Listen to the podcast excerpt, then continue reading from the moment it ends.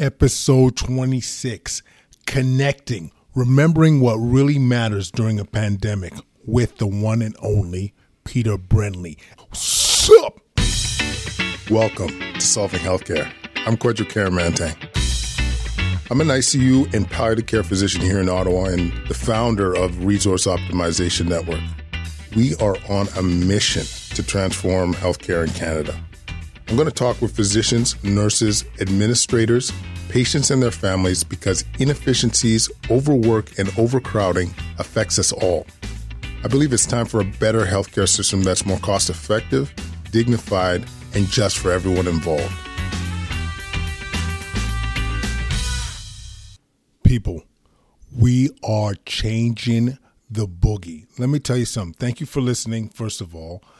I I just want to thank everybody for the donations that they've been making for our GoFundMe page, which is helping to feed frontline healthcare providers and also helping to uh, support our community. The the response has been tremendous. I also want to thank for thank all you guys for the support for helping uh, with our Bridges Over Barriers fund as well to support kids in need out in the community. Like all this interventions are making a difference. I'm it's April 6th when I'm doing this intro and I'm in ICU. And I got to tell you the morale, the shift in mindset that I've seen uh, and talked when I talk to my fellow colleagues has been amazing. And it's it's a pleasure to be here with my team and this is all about connection. And this is why I, I, we released this episode. Actually, it's an interview I did with Peter Brindley in November 2019, but we thought this is the time to release it. I'm in the ICU currently, and the need for us to be connecting, not just in ICU, but through, throughout society during this pandemic, I think is such an important message. You know, I, I saw my first patient pass away in the in the COVID era, where we're only allowed one visitor at a at a time, and and we're all surrounding this poor patient wearing all our personal protective equipment. It, it's it's very unfortunately an unnatural way to go, and it's also disconnected. And so I think this interview I did with Peter really emphasized the value of how you know getting to know our patients now, getting to know our colleagues, getting to be at one with their families is so important now during this challenging time. So this is the reason why this episode's coming out now. We'll still be busting out some more COVID content throughout the the next little while, but I, I just think this is such an important message. The other thing too in this in this awesome conversation with Dr. Brindley, we do cover the the importance of of less emphasis on biomedical and more focusing on connection. How that does provide better care and provide more authentic interactions amongst us among us. So let me tell you a little bit about our guest peter brindley. He's an intensivist out in at the university of alberta in edmonton. He's an attending physician and associate director in the intensive care unit as well as a full professor in critical care medicine at the u of a. He has over a hundred peer-reviewed publications and manuscripts and here's the gem. I can't wait for you guys to hear this conversation. So, without further ado, my boy, Dr. Peter Brindley. Dr. Peter Brindley, welcome to the Quadcast. Aren't you kind? Thank you for having me. Thank you for for appearing. Do you, out of curiosity, remember the first time we met or any encounter that we between ourselves? KK, how could I forget? It's it's indelibly etched into my mind. It's one of the pivotal moments of my life. Forget my children being born. Forget my wedding day. Right. Right. It, it, it was meeting you when you were but a wee slip of a lad, but a trainee full of yep. vinegar, and now you're just the vinegar's all gone. Yeah, I, will never forget it because you were running one of the stations for ACES course. So it's like uh, course before we start our ICU training, and I had somebody on the other line. I was taking a phone call of some ultra unstable neurologic patient, and the, the the doctor on the other side was fumbling and doing all these crazy things, and I was at a loss. At at one point, I just said, "Well, whatever you're doing is not awesome, so uh, just stop it."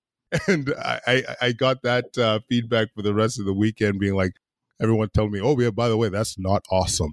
I have a feeling that became yours and my shorthand and, and your catchphrase henceforth. I, you should just point out to anyone that's listening, goodness knows if there is anyone, um, that, was, that was a simulation. That was not a, yes. a real patient case. Uh, all of the patients were, no patients were harmed in the making of that simulation. That was yeah. simulating telephone calls, which is a yep. vital part of our job. And surprisingly, something that's low technology but incredibly high fidelity. And I think more should be done. Uh, I mean, that kind of simulation says putting. If you think about how much that has changed in the last ten years, it's it's been crazy, and I think there's a lot of value there.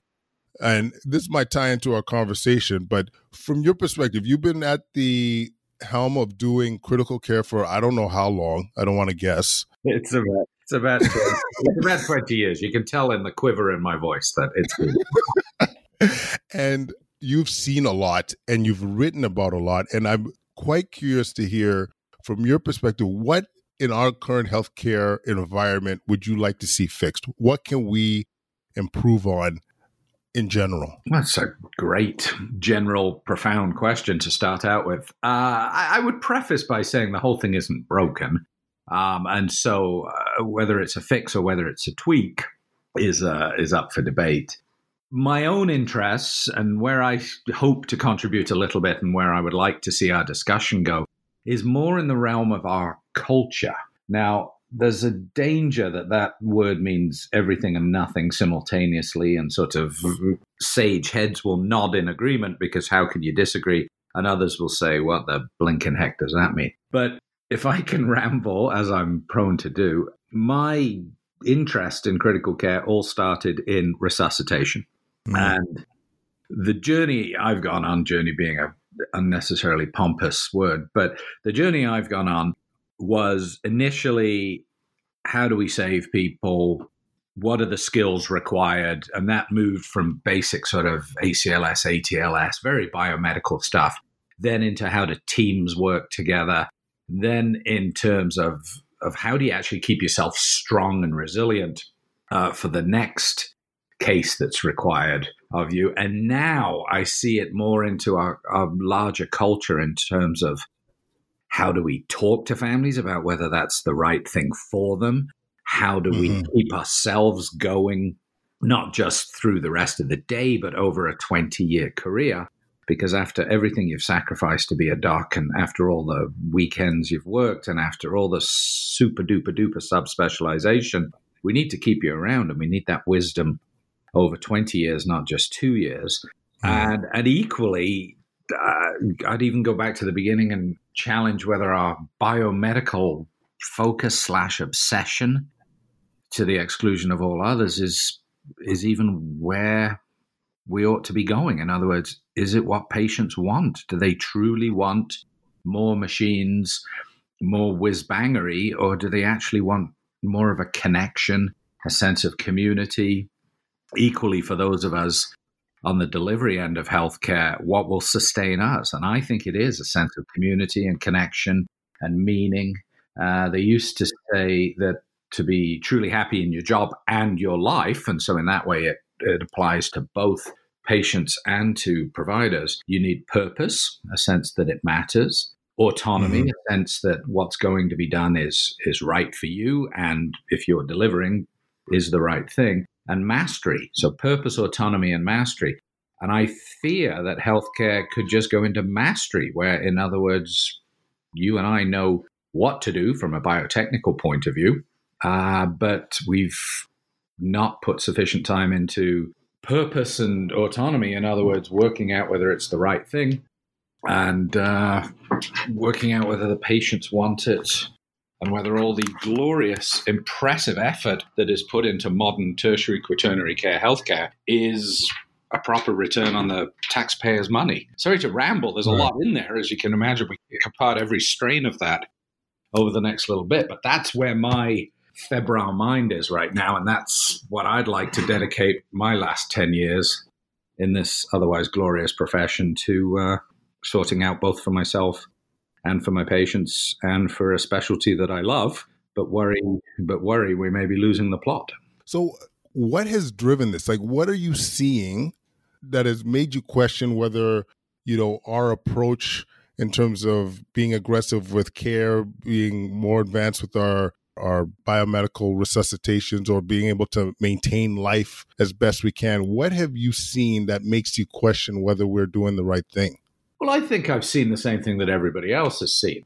Healthcare is an incredible thing. The ability to coordinate so many people, so many supplies, to deliver it all in a big, shiny hospital to all comers, whether they're rich, poor, young, old, religious, or secular, is a truly magnificent thing. And there have been times when I've stepped back and looked at it from 10, 15 feet away, as you get to do as you become an older staff person and other younger docs are jumping in and doing the, the actual resuscitation. But so it is a magnificent thing. But I, I fear at times we're doing it because we can. We're doing it because, you know, there's a beautiful quote that says, um, two weeks in the intensive care unit avoids one hour of a difficult conversation.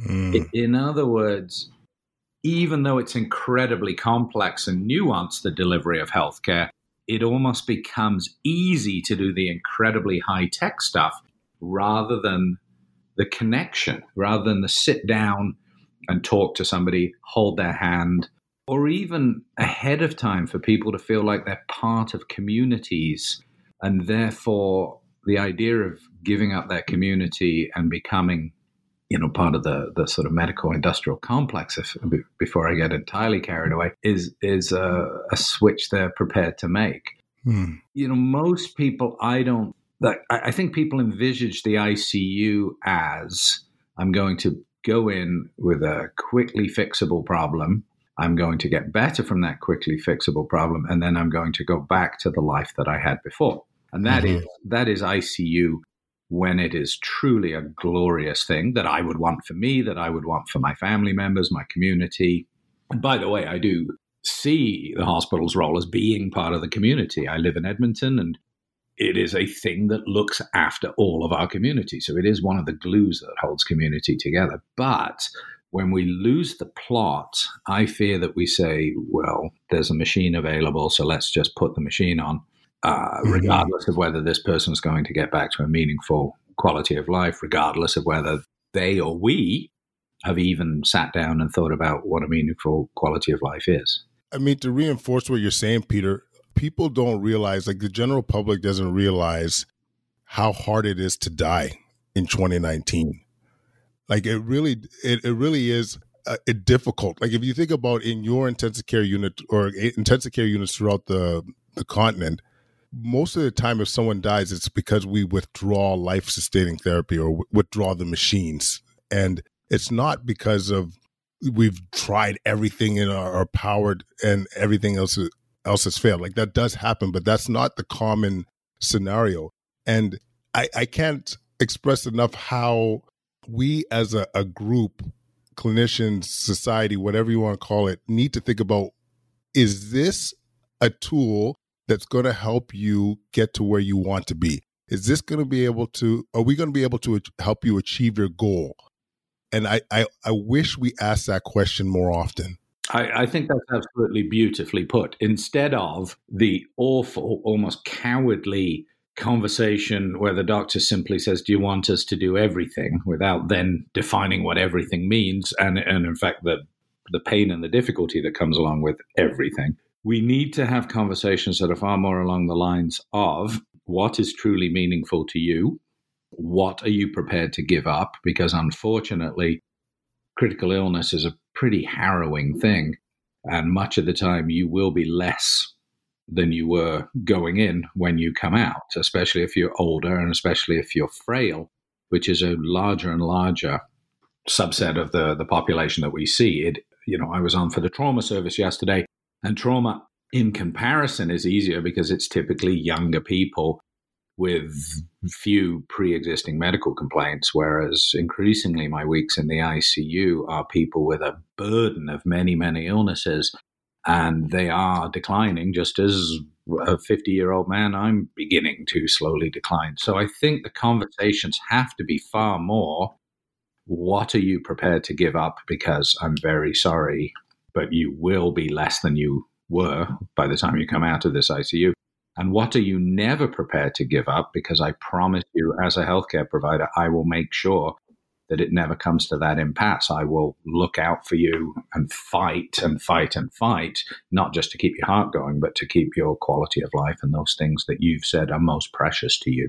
Mm-hmm. The danger and, is, and that, sorry to no, no, keep going, keep going. Sorry to try and jam this in, but I almost fear, and I've, I've never expressed this, so if it comes out awkwardly, I apologize. But I almost fear that high tech medicine prevents us ever having that conversation because we don't have to, in a way. Exactly. In other words, instead of, uh, it was a large part of one's life centuries ago to prepare for death. You know, as Alex Sarides points out, in the old days, nobody ever saw sex, but everybody saw death. And now we've flipped that on their heads where nobody ever sees death. And I'm not going to talk about your social life, KK, but the point being that it it's become the new don't talk about it. Yeah. Um, in fact, it's exactly what we need to talk about. And I fear our biomedical advances, incredible as they are, and incredible as I've benefited from them, and my family has benefited from them. At the same time, the sting in the tail is that we now don't prepare for death. We don't talk about this stuff. We say, oh, oh they'll sort it out uh, when the time comes. And when the time comes, collectively, patients, providers, the system, the ease of which we can hook people up to machines means that we don't actually address it. We just sort of witness it. And I think your point about it's incredibly hard to die is a very, very important, clever, insightful point that we all ought to spend sort of many days just sitting on the top of a mountain and thinking about. Yeah. And I, you know, just a couple points to to reinforce what you're saying is you know part of this platform on this show is to just increase the awareness of how our lack of discussions around death is detrimental to everybody. Like not only to yourselves but to your loved ones. That burden you could put on your loved one by not having these discussions is huge. That's my first point. second what i would love to see if when we talk about all these advances in biomedical technologies is I want to see stuff that gets us not just sustains our life, but gets us more functional. I think we need to celebrate some of the more of the innovations that are people are doing that will get you back on that golf course, back to that yoga class, back to whatever you love to do and stuff that will actually help you achieve your goals. And I think this is where I would want to see us us head towards. And then the other point I just want to make sure I, I don't eh, eh, because I'm I'm hearing you mention this a lot, and I I don't want to ignore it. Is that element of connecting and, and how to achieve that? And actually, I, one of the questions I want to ask you too, Pete, is like, what made you like? Usually, this is not something that you know you hear residents talk about or people early in their careers talk about. But what made you want to have that increased connection or value it more in terms of whether it's with the care team, with the families that we're, we're interacting with, with the with the patients. What has driven this? Like, what what got you there?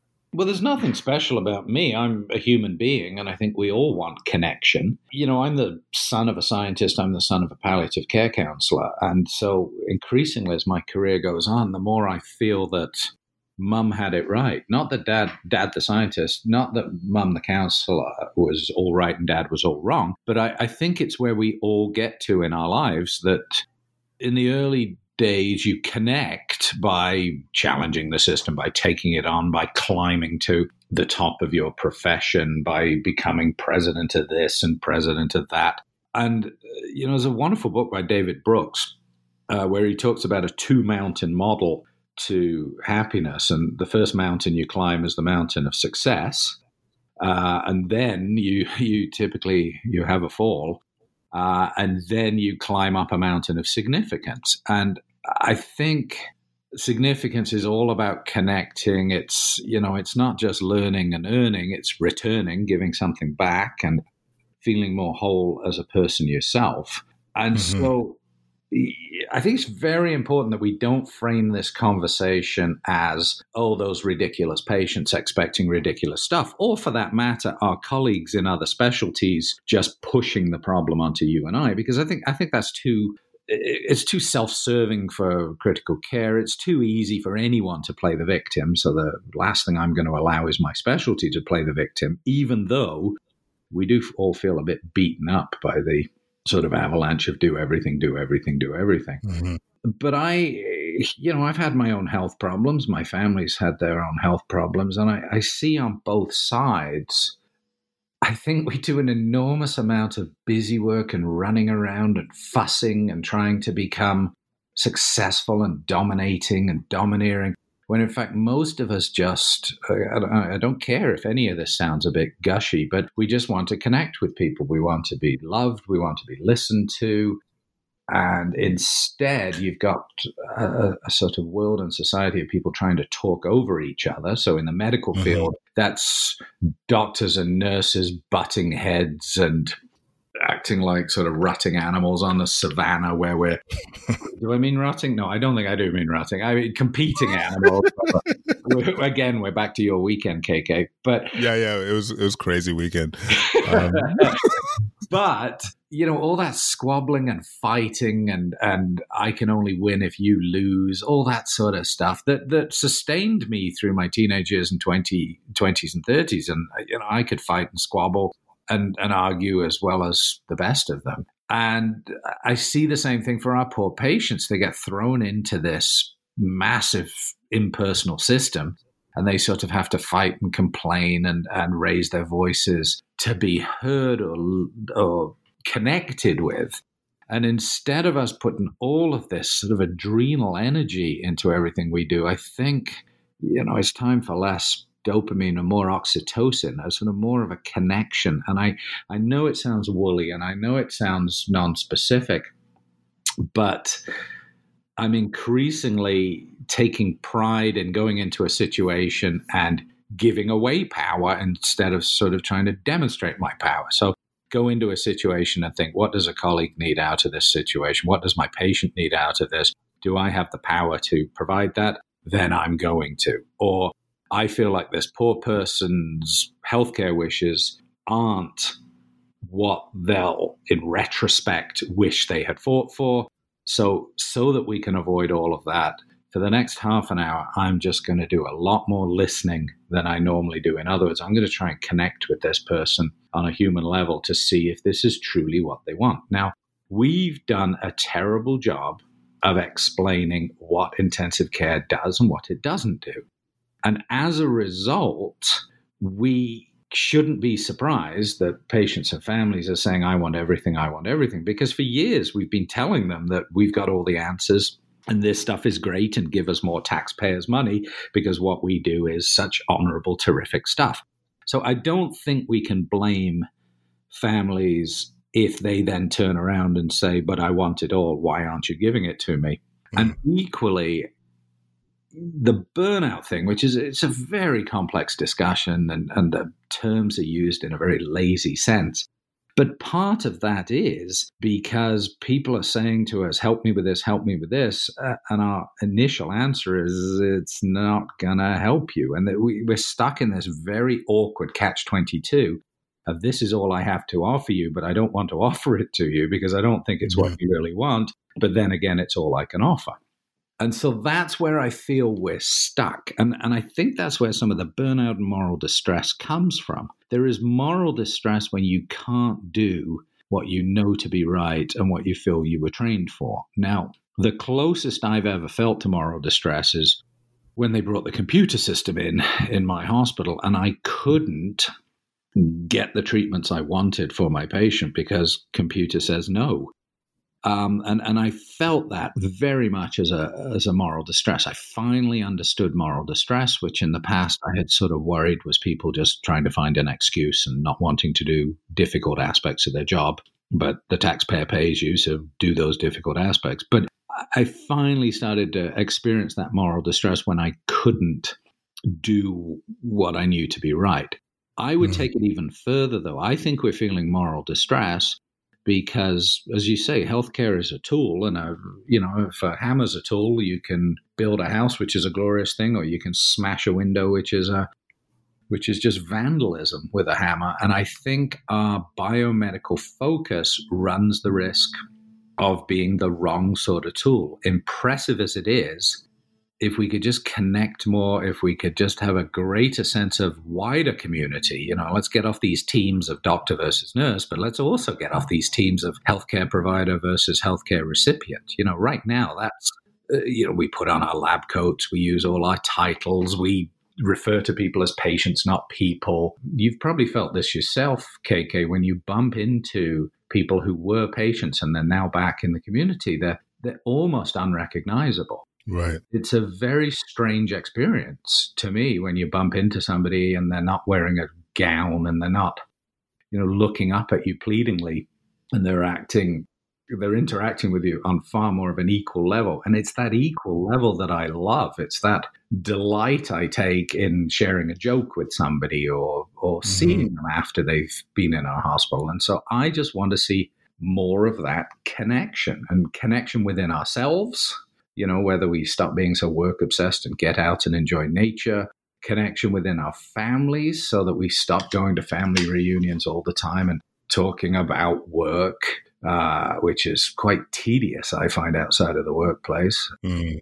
And, and equally, whether it's with our patients and our neighbors and our families, I just think we need a greater sense of community. And I, I think that's why people on all sides are feeling quite a bit of distress in this otherwise glorious, privileged, pampered society we live in, I'm not convinced people are overall happier or as happy right. as they ought to be, given that we finally got all the things that we claimed for so long that we wanted. Sorry to go on. Yeah. No, no, no. I, I love it because there's a lot to talk about, and I, I, I mean, I talked about this earlier on on the, uh, on an earlier episode about the importance of feeling that community, that connection, to have that value, like feel that value in your in your work and in your life, and to to have that level of um, happiness or contentment, whatever term you want to use. What I'm more curious to, from your perspective is how do we achieve that?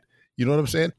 Like one of my concerns is when when we see trainees come in, they want they want to learn how to save lives. They want to know how to manage that my like that heart attack, how to fix that ankle that's broken. And I'm wondering how can we teach that the importance of that connection number 1 and number 2 what can we all be doing like from a practical point of view to try and create that that level of connection? Yeah it's a, it's a wonderful question and i may not have the answers. Of course of course of course everybody should be learning how to save a life, how to fix an ankle. In fact, I, I, mean, I'm a huge proponent for all of us maintaining our general skills. It bothers me enormously that I've forgotten how to deliver a baby and to cast an arm and, and things that I think are just. You are not delivering any of my children for sure. Well, there's there's enough of them, from what I understand, that it absolutely is. No, I, I won't deliver any of your babies. You you have my you have my word. Uh, oh God. But to me, those are general doctoring skills. And in fact, one of the awful things we do to patients is when they come in, and to patients and families, a doctor is a doctor is a doctor. And instead, we pass the whole thing up into little areas that we're comfortable with and little areas that we don't engage with. Uh, and so the poor person comes in and says, I have chest pain. And we say, your troponin's normal. And the poor patient's left there thinking, I didn't come in to find out what my troponin was. I came out to find out why I, why I have chest pain, and far more importantly, to get rid of it. Mm-hmm. And so I think that's a perfect example, or not a perfect example, that's an example of how we deliver what we want rather than what the patient wants. Now, the patient doesn't always know what they want in the same way that you and I don't always know what they need and how to deliver it. So let's not assume we have all the answers. The reason I think we need the community and connection is because you literally can't work out what somebody needs until you work out who they are. And so they come in with fear, they come in with a sense of vulnerability, and, and we throw pills at them. And, and on some level, that helps. But on other levels, it doesn't because it doesn't actually address the root problem they came in with. I mean, as I say, we've introduced this, it's a four letter word, the system, um, but this uh, electronic charting. And we are increasingly not connecting with the patients. We're connecting with the screen. And in fact, they can't even see us because we're looking at a screen. And so we seem to be yep. in our quest for data and precision and to avoid error. Now, there's a fascinating discussion about safety one versus safety two. So I think even there we're oversimplifying the safety discussion, or in fact using that as an excuse. But we're further disconnecting from patients. So, absolutely, we need to teach trainees when they come in the basic, essential parts that make you a doctor and make you appear to be a doctor to the public. And in fact, we need to maintain all of those general skills, not become increasingly subspecialized. But at the same time, we're saving lives. We have to teach people to save deaths. And mm. it's still not in the curriculum, the real curriculum or the hidden curriculum. There is this sense of, oh, I don't want to talk about that. Uh, surely there's a new piece of Fandango equipment that I can try.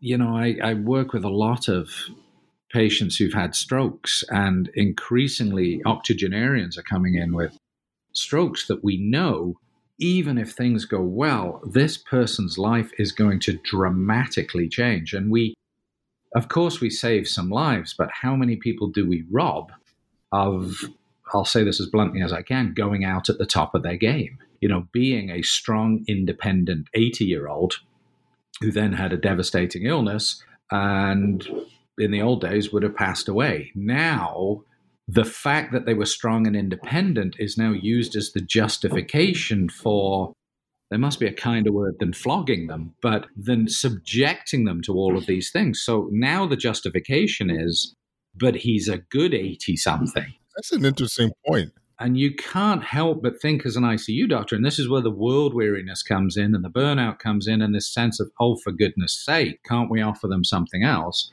That we say, okay, he's a good 80, so let's not stop until he's a bad 80. Uh, and that seems really unfortunate to me. I heard about a fascinating thing in the UK, which takes a bit of setting up because it can sound a bit authoritarian.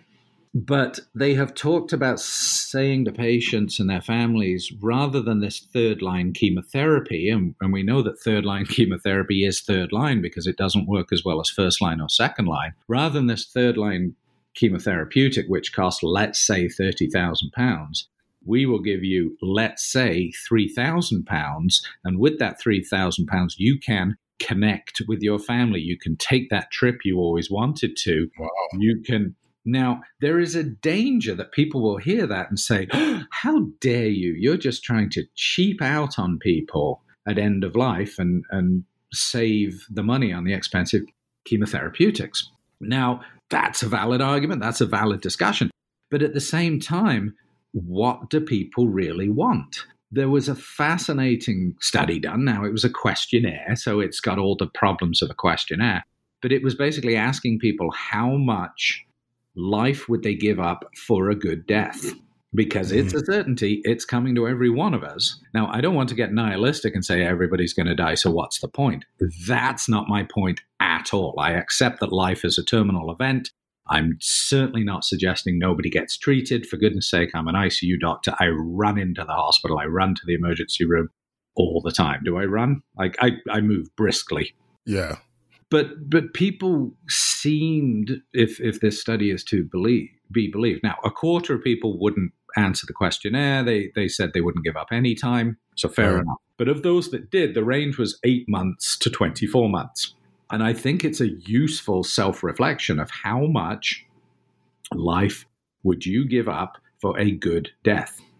Because mm-hmm. if the low end is eight months and the high end is 24, well, for goodness sake, if you look at the mortality in our intensive care units, now for all comers, it's fabulous in that it's only about 10 to 15%. In other words, we've got 85 to 90% survival. That's fantastic. But that's for all comers. Once you start looking at our medical patients and our multimorbid patients and our frail patients, and I think frailty is something that should be taught to med schools across the land, then you you are approaching 40 50% mortality within 6 months. It may not happen in the ICU, so out of sight out of mind, but that's the problem. And so if you're bringing somebody into the ICU, putting them through all of that the ICU entails, and then there's a high likelihood they're going to die within six months, and then there's a likelihood that they would have given up those months to have a good death, then you really need to challenge what we're doing. Mm-hmm. And it's mm-hmm. far too easy to look the other way because if I bring them to the ICU, I get prestige by doing that. I kid myself, albeit temporarily, that it's a fantastic job. Look at me saving lives. I get well paid, very well paid for doing this work. And the families get a sense of, look, we fought for dad. Uh, aren't we good kids? And again, I'm not knocking that because I'm a son myself. Um, mm-hmm.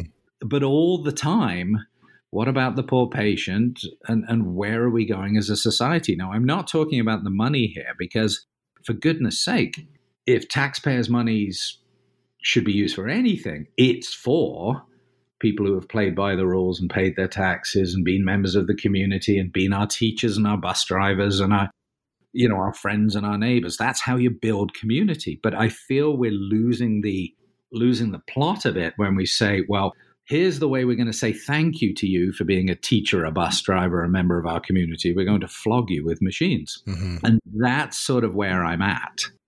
Now, I think mm-hmm. that's a natural journey for anyone who has a febrile mind uh, and likes to think and likes to ponder the bigger meanings and is 20 years in a career. So there is a danger that this can be viewed as, oh, he's burnt out. Oh, he needs to change career. He needs to quit. You know, in the same way I would never give up my passport if I disagreed with what my government was doing.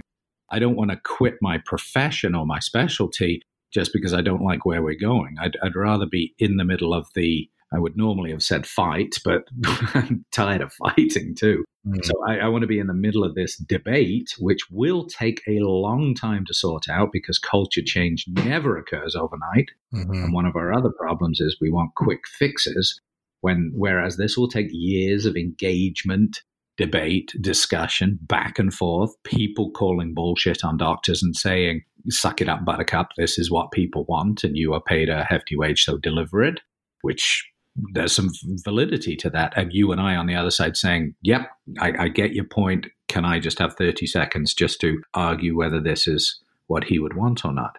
And the flip side is it sometimes takes a bit of time for this to play out. In other words, you know, this idea that we all go to Tim Hortons and have a three hour conversation with our families and say, this is what I want, this is what I not want, is absolutely what we should be doing. But at the same time, you can't cover all eventualities. You know, if I take my right. stroke stroke example, you can't say, well, if I have a stroke, don't do anything, because then that argues the question, well, just a second, big stroke, small stroke, brainstem stroke. MCA stroke, and on and on and on. So you can't cover all eventualities. But if you are more connected to your family, your community, your loved ones, your pals, this will be easier because there will be a general sense of, well, overall, we've been in this for two days. He's not getting better. I promise you, this is what he did say over beer. This is what he would have said around the campfire. You know, my mm-hmm. my own end of life is not a lawyer's document. We've all seen those lawyers' documents yeah. that say that not say helpful. No, they, they they help us have a conversation if there's reluctance to even have a conversation. We can pull out the personal directive and say, well, no, no, no, no, this person signed this, so we owe it to them to have a discussion. But at the same time, the language that says if a catastrophic event occurs, don't use heroic measures to sustain my life well, then all that does is force you to say, well, what's catastrophic? What's heroic? And what's sustain versus revive? And so that doesn't really help. So my end of life is is fairly straightforward. It is that my wife, because I don't want her to have to make the decision, because that feels mean and cowardly, is to phone three of my friends. And if three of my friends say, you know what, this isn't what he would want, then eh, I'm not suggesting it's going to be simple, but it's at least straightforward. It's a and, guide. And, and, and all of that is community and connection and friends that you feel comfortable enough in trusting because you're connected to them and entrusting because you've spoken to them and shared a few laughs. Mm-hmm. And and you know these are conversations that occur on ski hills with pints in our hands around campfires. In other words, they are at those moments when you truly connect. So I want us to connect so that we connect. I want us to connect so that we're taken care of ahead of time. And I want my life support. Here's where I'm going to get really Oprah on you. I want my life support to be my friends and my family, not machines. Wow. And I mean, there's so much there, Peter. There's the idea, I don't know where to start. The the idea number one of I I don't think people really know what a, a death in the ICU looks like or what the experience is like. That's one thought I wanted to express. Second was, you know, I know it's maybe taboo to talk about the financial implications, but I think it's we have a responsibility to, to do it.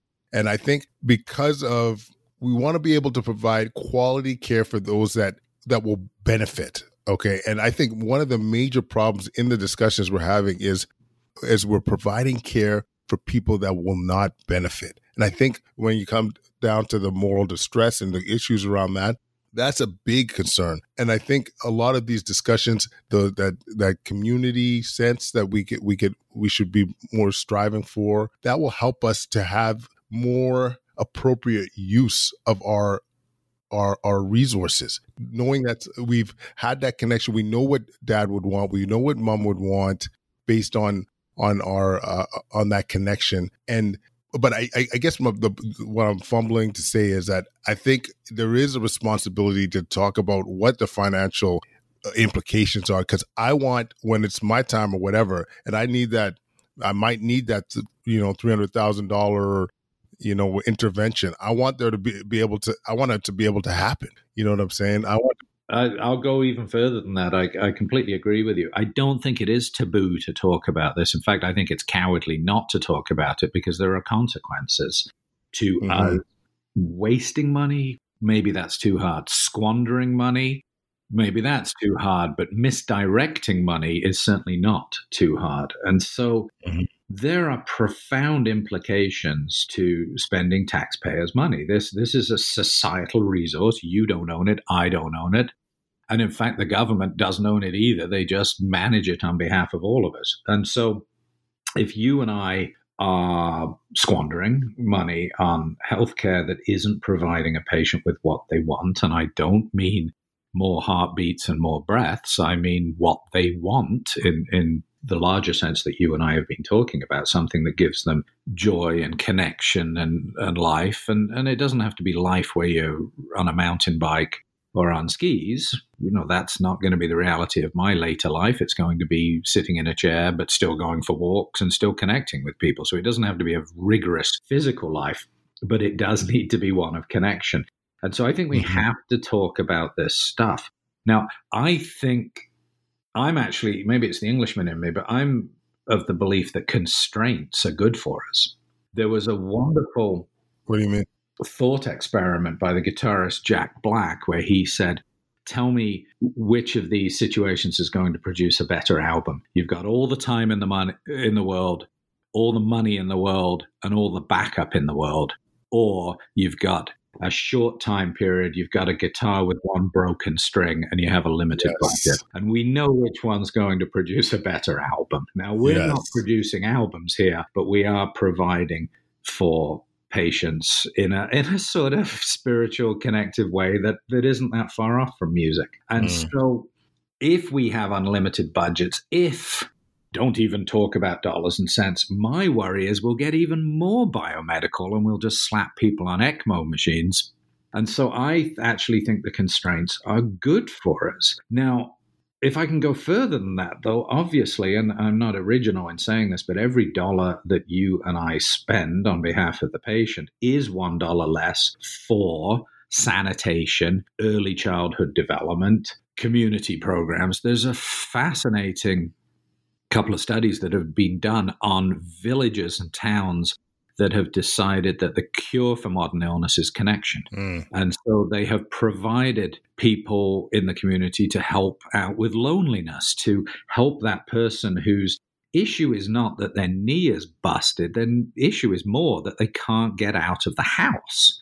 And they're actually attacking it at the root point, which is I can't get out of the house. It's not that my you know, lateral collateral ligament, blah, blah, blah. Yes, they're both two ways of looking at the same problem, but but the focus from those community based things is getting people back into society, not just coming up with the right Latin description.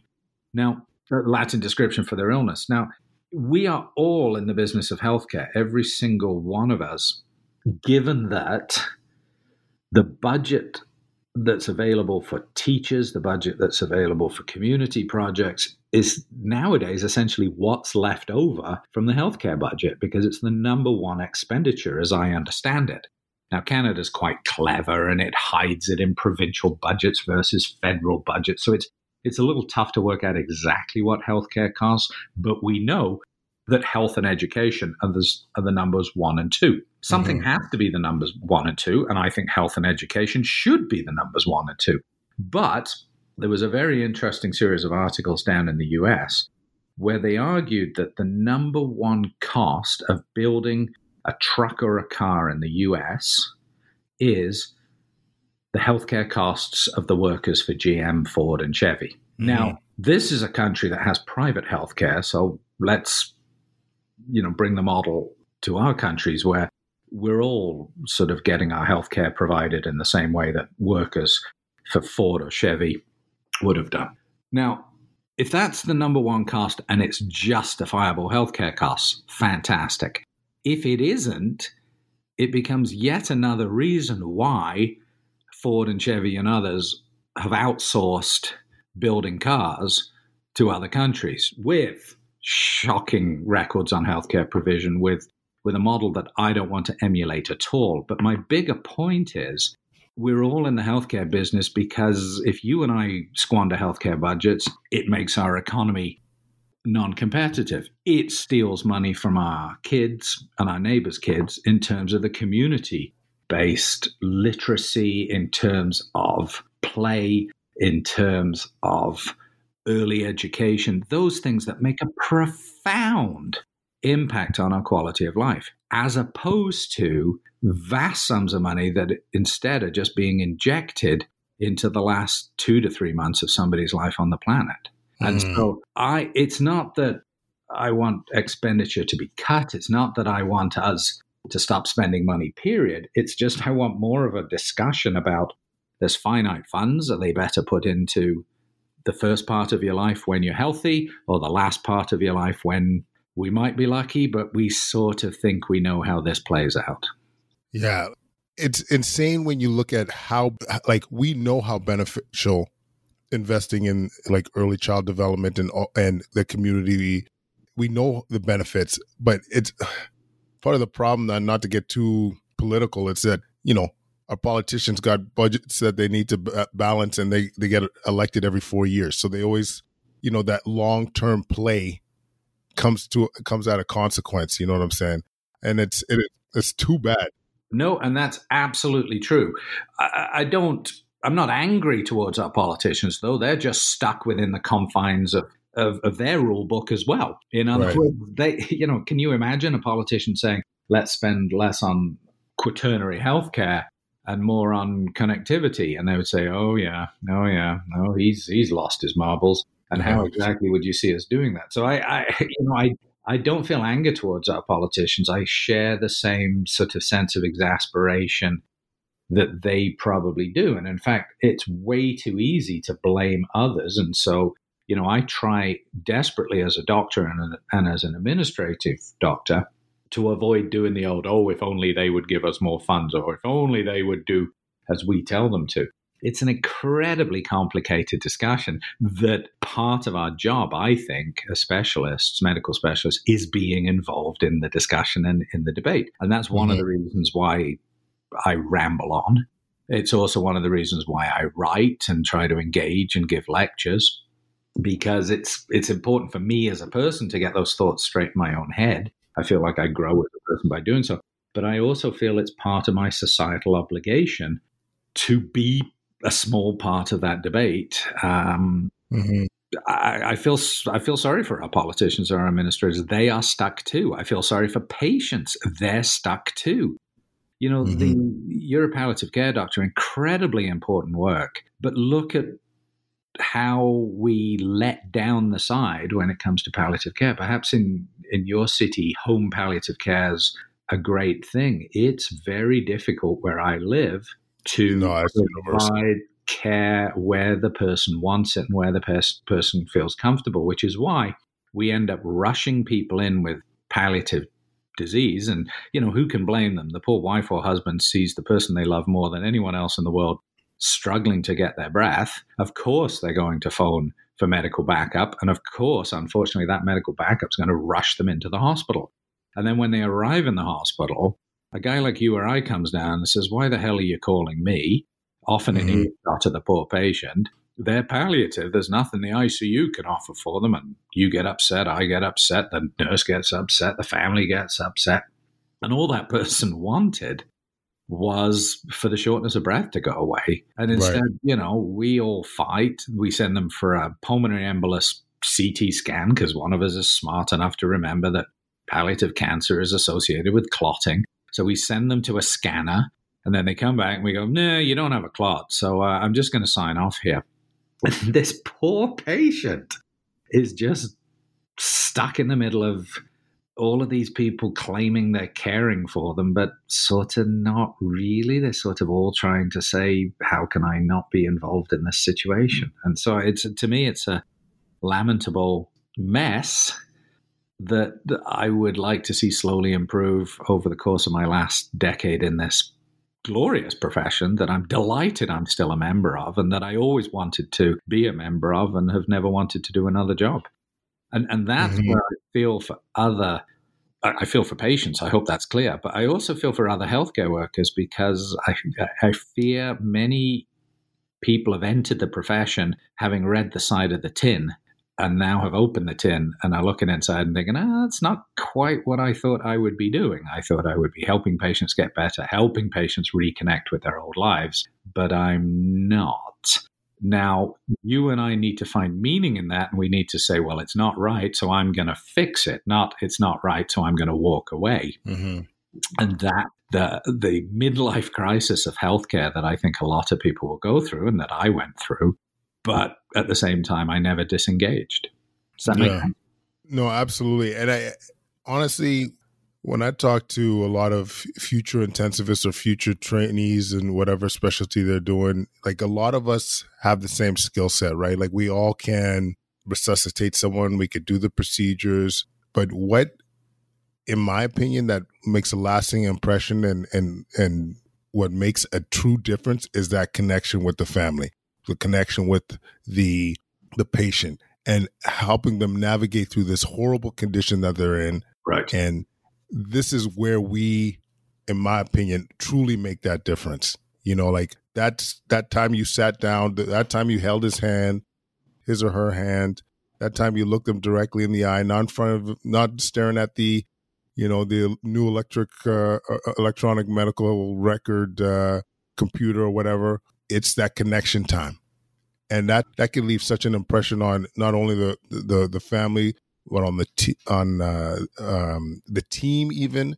and the and the kids who are called the trainees they they learn from that it's it's just such an important thing to do and um, I, I that's where I think we we we can make more of a difference. And I completely agree. And, and rather than that being pessimistic, this is not a pessimistic conversation. This means, as a healthcare provider, you are going to spend the first, let's say, 10 years of your career learning the medical stuff so that you can deliver it quickly, efficiently, slickly. You can save lives. You will then likely spend the rest of your career learning this stuff. In other words, you can only say it won't work when you know how it does work. So you shouldn't mm-hmm. have people coming in at the very front end and saying, ah, this isn't a life that passes my tick box of a quality life. No, no, no. You've got to learn how to resuscitate people. You're going to learn how to put in an IV. You've got to learn how to disimpact a bowel, put in a Foley catheter. Because you know what? Those things cause patients immense discomfort. Mm-hmm. And, and, your job is to relieve that discomfort, not to do glamorous work that you find exciting. So, mm-hmm. Uh, so rather than this being a pessimistic conversation where the message should not be you get 15 years into your career and you think, oh, what's the point? It's quite different than that. It's that you learn a skill set, it's exciting, you can save lives with it, and you will save lives with it. But then you will spend the rest of your career saving deaths. You will spend the rest of your career being part of the solution, not just complaining. Mm-hmm. You will, rather than you know, you might go through a few shaky years where you think, for goodness sake, I should quit and be a postman. But then you'll hopefully re-engage and say, okay, I've I've had my pity party. Now I'm going to get back in and try and improve the system. Huh, now, time to dance again. exactly. Now it's interesting you mentioned the dance. Uh, I got a very good friend from New Zealand who who summarized some of my frustrations by saying, "Yeah, yeah, that's that's just the medical dance. You have to learn the dance." Yeah. And I asked him exactly what he meant, and he said, "Well, part of the dance is the family comes in expecting everything you feel like it's not going to be beneficial, but you administer it anyway. Then they get angry with you because they haven't gotten better. And then you get angry with them because they're getting angry with you. And, and back and forth, back and forth. And these are just the steps in the dance. And, you know, mm-hmm. why are you ordering a CAT scan? Well, because it's part of the dance. And, and I, I thought he crystallized a lot of the, the, the frustrations I was thinking about this sort of general sense of, oh, here we go again. Does it have to be like this mm. every time? And, and that's just what I hope for the rest of my career is that we get beyond all the fighting and then we just get back to connecting. Now, I'm a more than 220 pound white male. I, I, I can do fighting. I can keep doing it. It's easy. I was raised for it. I was raised on the rugby fields. Uh, I'm just getting a little tired of it. Yeah. And I don't think it's what I want as a person because I bring it home and start mm. fighting with people who had nothing to do with the fight in the first place. Or I take it on to the next patient who doesn't deserve what I dragged from the last patient. Or right. they bring their fight from the last time they interacted with a healthcare professional. And, you know, being angry, being upset, and squabbling, beating our chest is the easiest emotion in the world, which is why we default to it but it's not usually the best or the most appropriate emotion for that situation. And so, mm. if there's any wisdom in healthcare, let's provide that wisdom as we get on in our careers. Amen, brother. That's wisdom right there. Thanks, everybody, for listening to episode 26 with Peter Brindley. I hope you enjoyed that. For those that want to leave any comments, leave them at quadcast99 at gmail.com. Follow us on Twitter, Instagram, or YouTube at Quadcast. Thank you to our sponsors, BetterHelp and Audible. See the links in the show notes uh, for signing up for either of them. And uh, we appreciate you uh, supporting the show in that way. If you're up to it, leave a five star rating on iTunes. It helps grow the show.